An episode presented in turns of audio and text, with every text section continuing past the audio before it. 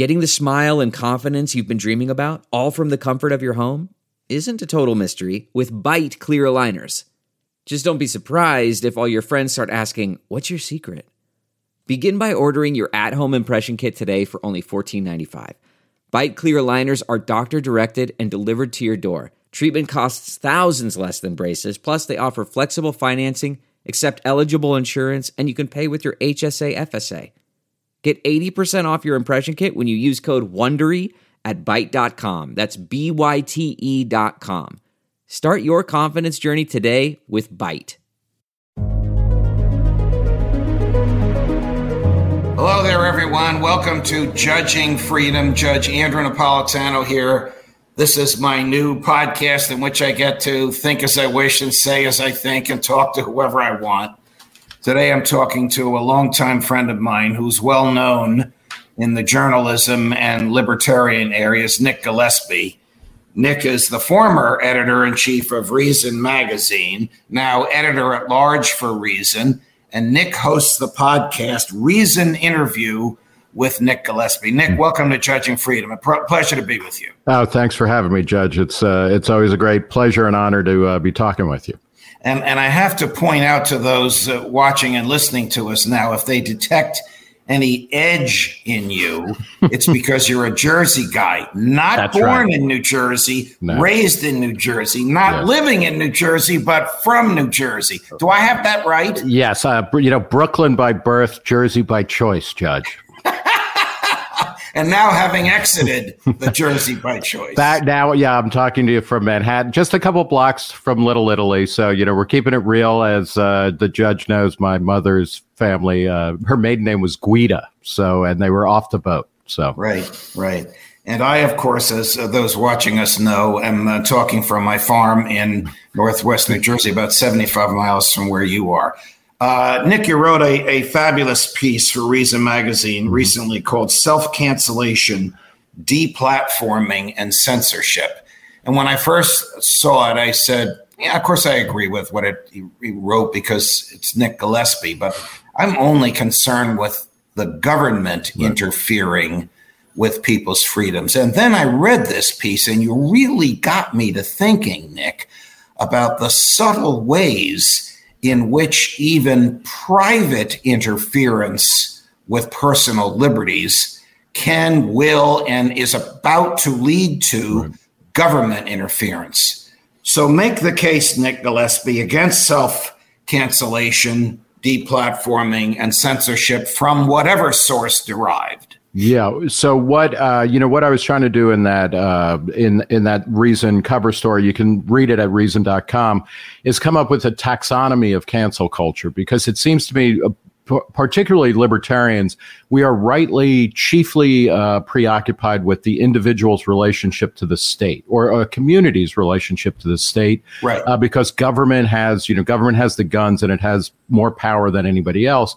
But when it comes to things like cancel culture, which, and I use uh, Jonathan Rauch, the uh, great uh, free speech advocate, free expression advocate, talks about cancel culture as an attempt to isolate, to alienate, to deplatform, sometimes to get people. Uh, uh, get people fired from their jobs, kind of a concerted effort that usually to publicly shame people, usually using social media, not to engage ideas, but to punish and silence people without engaging their ideas. Um, you know, it, it seems to me it operates on at least three levels, and one is the personal level. Uh, the next level up is the corporate or platform level, and then the government level. And if we are only talking about when the government steps in, we're missing these earlier moments where people are policing themselves because of massive social pressure or political pressure.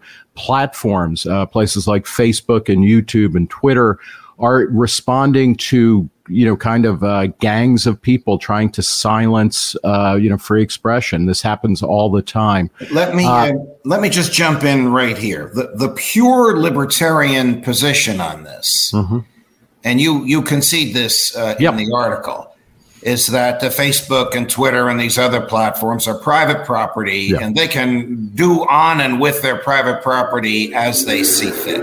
Right. The cultural argument that you make is the more we accept and tolerate this, the more we will cancel ourselves in anticipation and fear of it, the easier it will be. Now we're getting into a bailiwick in which you yep. and I have lived our entire professional right. lives. The easier it will be for the government to threaten, intimidate, coerce, chill free speech, even if it does so without enacting legislation. Right. Yeah. And and in fact, that's what we see happening. You have people like. Um, uh, Josh Hawley and uh, and Ted Cruz, senator, conservative Republican senators, calling for legislation that would ban Facebook, Twitter, et cetera, from moderating any co- from moderating any content uh, because there's you know so they're saying in almost any other case they would say a private business has the right to do what it wants. You don't have to bake the cake. You don't have to do this. You don't have to do that. But now they are saying,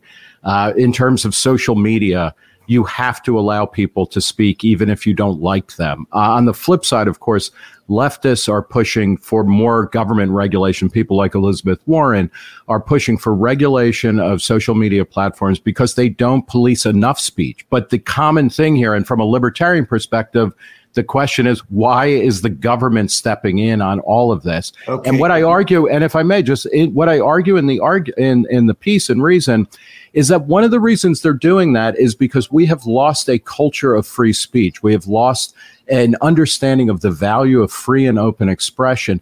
Individuals are taking on cancel culture in their own minds. I, I go through examples where authors and musicians have canceled themselves they, and you know, and they sound like they're in the Cultural Revolution of China. I am sorry I upset people, and I'm going to withdraw from public conversations. Right. Platforms right. then follow that, and then you know you end up with the government. And I, I argue that we need to be pushing for as much free expression as possible in the public sphere of, of kind of debate and inquiry, because otherwise we get this world where we are just trying to enlist the government you know, as our muscle to to push through whatever view of the world and the view of you know what what is acceptable discourse. I, uh, I think a, everyone listening to us now, or nearly everyone, agrees with you, and certainly yeah. I do. And I understand uh, the left wing uh, argument because right. to to the left, putting everybody on uh, on the same playing field is more important than than personal freedom. I right. don't understand and you, it's funny you mention uh, Senator Hawley and Senator Cruz. Right. They're both lawyers. They're both clerks for justices of the Supreme Court of the United States. They're both pretty smart guys.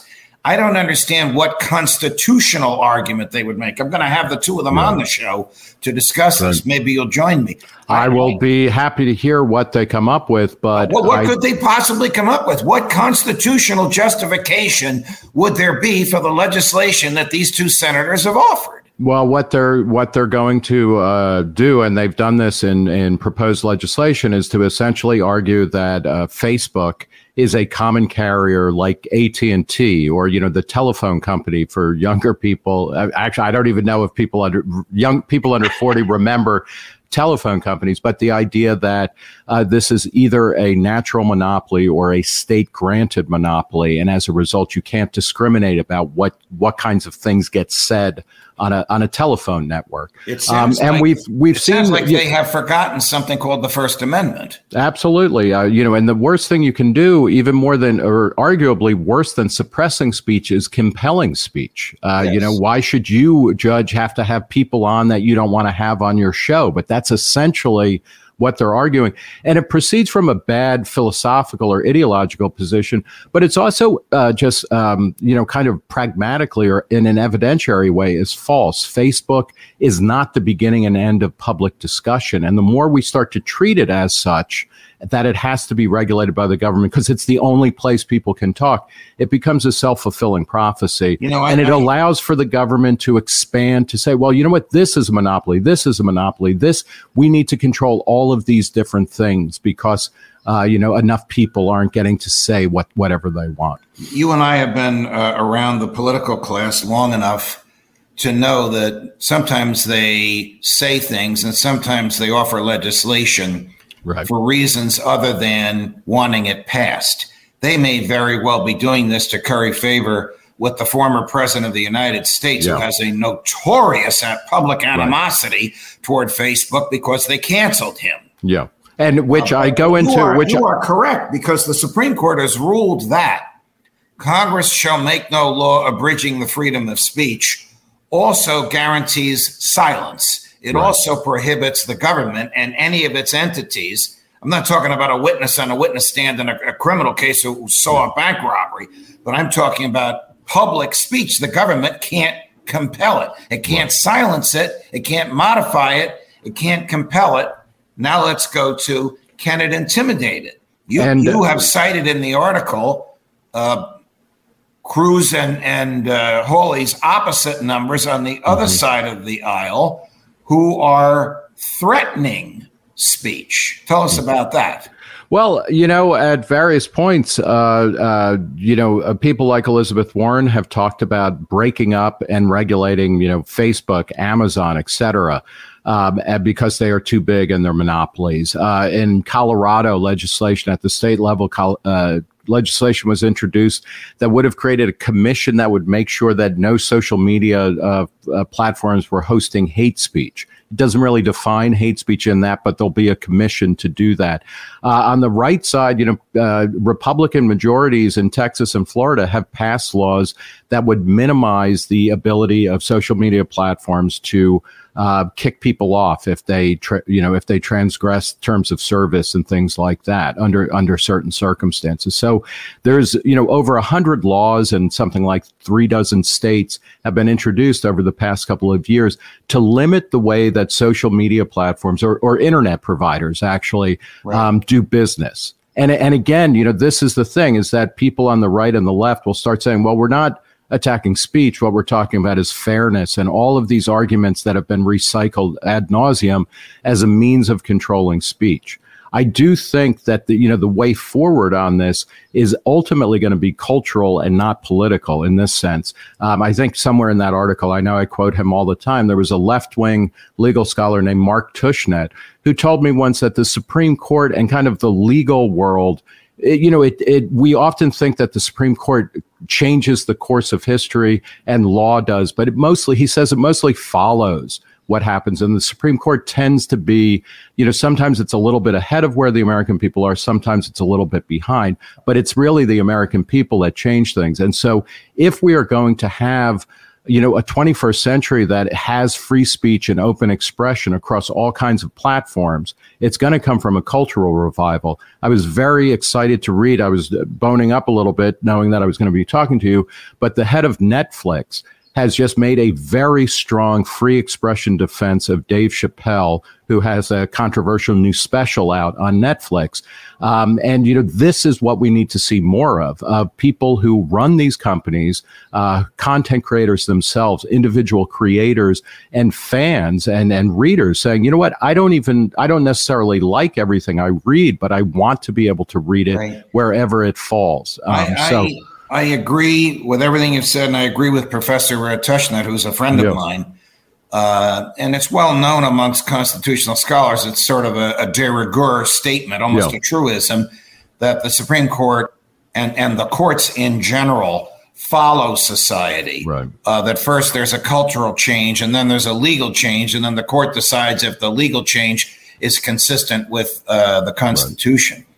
And I think you're right. There should be the cultural change. How did we lose our love for free speech? I mean, I, I know awful things have happened in wartime. Woodrow Wilson prosecuted young men in New Jersey for reading the Declaration of Independence aloud outside. Well, you know, Judge, as a Princeton grad, you know, you you can feel that one. Okay? You know, when I uh, when I wrote my book called Theodore and Woodrow How yeah. Two American Presidents Destroyed Personal Freedom.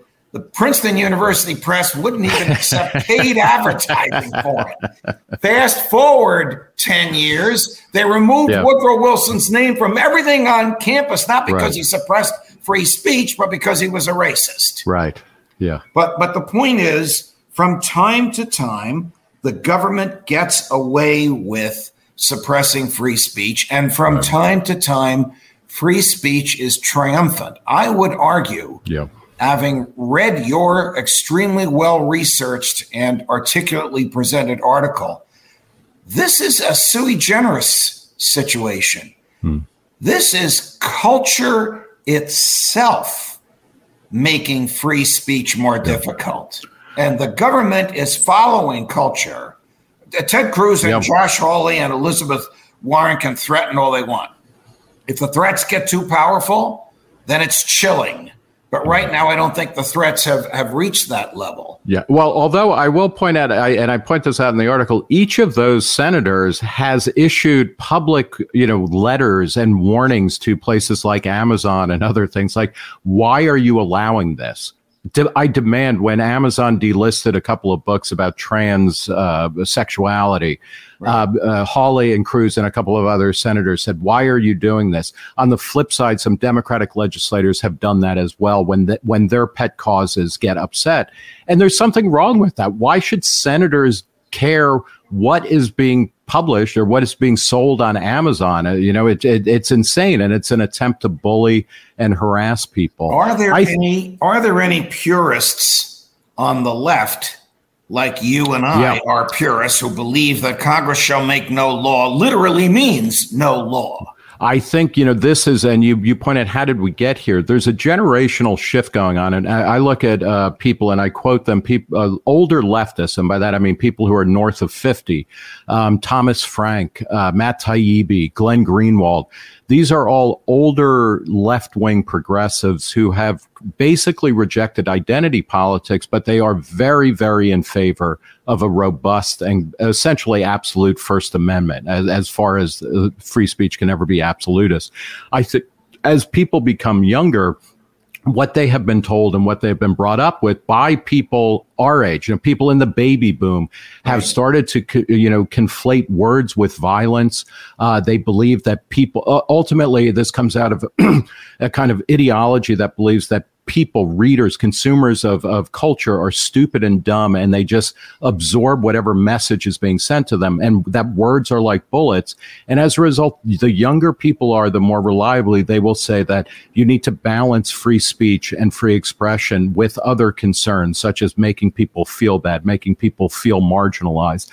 And we are now in a world where more people can say more things in more ways than ever before. We should never lose sight of that and we should always be celebrating it.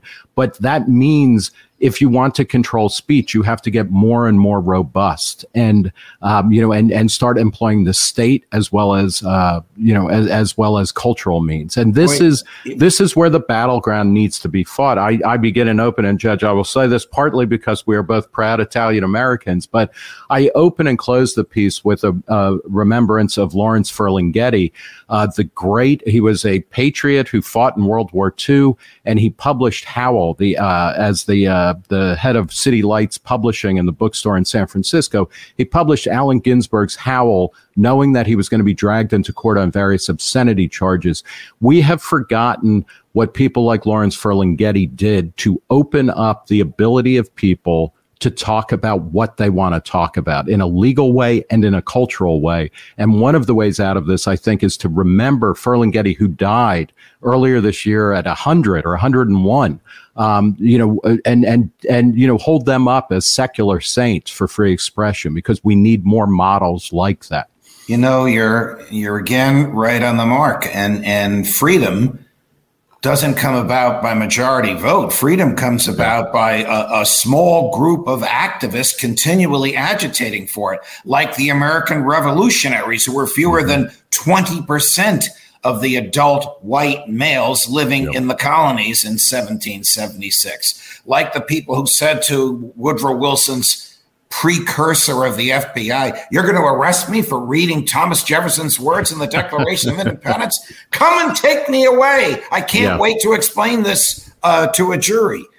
Um, I, I do think, hope, I you know, I, I, think you're right, Nick. And it takes yeah. a determined minority to light brush fires of freedom. I think I'm quoting Sam Adams. Yeah.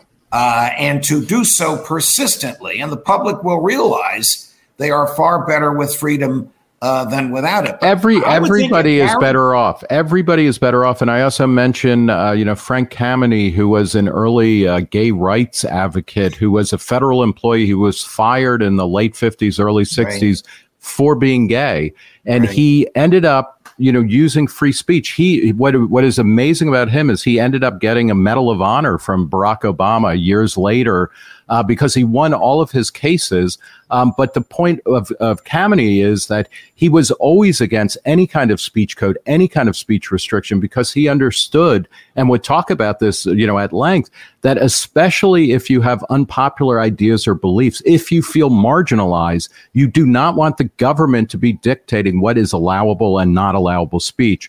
And, and, you know, you start with cultural change. You start with getting people to understand why it is in their best interest for everybody to be able to talk about what they want. And and also, you know, on the social media front to let more types of platforms exist that might have different rules of engagement or terms of service. And you know, that is something we need to we need to get back to that moment which I talk about in the piece uh, in post-war America, I, I, grew up in this, so I thought it was universal. But there was a moment where people who wanted to express themselves said, screw it, we are not going along with attempts to censor us, to oppress us, to repress right. us, to suppress us.